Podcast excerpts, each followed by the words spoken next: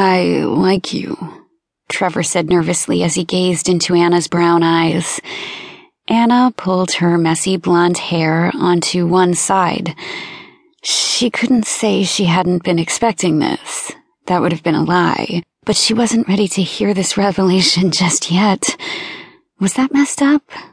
She swallowed nervously. They had just recently become best friends and lately had been spending a lot of time together. Had she been leading him on? Or did she actually have feelings back for once? You're not gonna answer? He persisted, but was confused as he glanced at her. They hadn't even kissed yet, but maybe tonight was the night. He knew she tended to get nervous when it came to these situations. Was it crazy that she didn't know how to react? She just was scared to get hurt, and he knew that. But how was she supposed to explain that to her best friend? She pulled at her pink sweatshirt, trying to think of the perfect response. He pulled her chin up. Don't shut me out. Why would you even want me?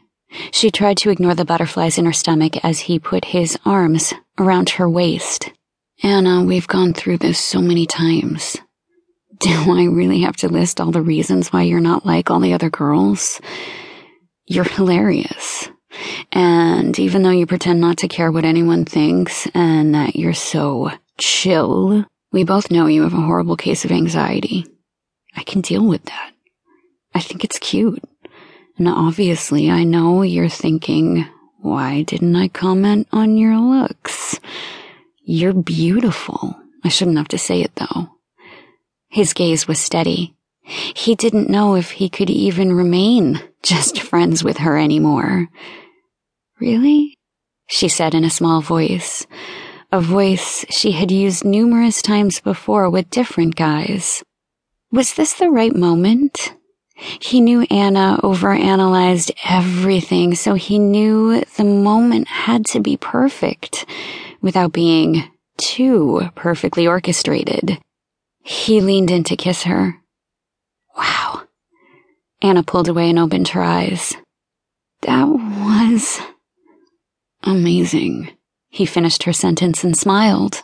I can't believe that happened. I haven't done anything physical with guys in a little over a year, she said, thinking specifically about Michael, the last guy she had fallen for, until everything had gone downhill. Not that she was going to let him ruin another moment for her. Or was she? Maybe you can finally let go of everything, Trevor smiled. He had no idea what he was getting himself into. I want to. The last two years were all about him. Everything was about him. I don't want to go through that again. Promise me. You won't leave me? She pleaded, fully aware that she was sounding desperate. She never wanted to be the clingy girl, but she didn't know how to be the self-confident girl who didn't need guys to worship her. She could not afford to get her heart broken again. She couldn't keep holding onto something that simply wasn't there. She didn't think she would have any tears left to cry. I promise, said Trevor. He put his arms around her. She was still broken, but maybe he could be that guy who changed everything for her. He definitely wanted to be. Anna glanced at her phone. Oh my god, I, I have to go home. My dad is texting me. It's after 1 a.m. You've got to drive me home, she exclaimed. Of course, I'll take you back, Princess. Don't want Daddy McCormick to freak out, he teased her jokingly. Shut up, she blushed. Anna tended to over enunciate words. It was part of her charm.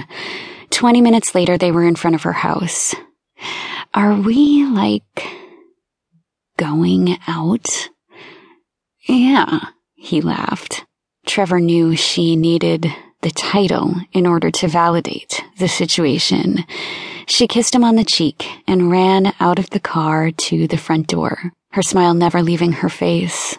What's up with you? Zach, her youngest brother, glanced at her curiously. She ignored him and ran up to her room.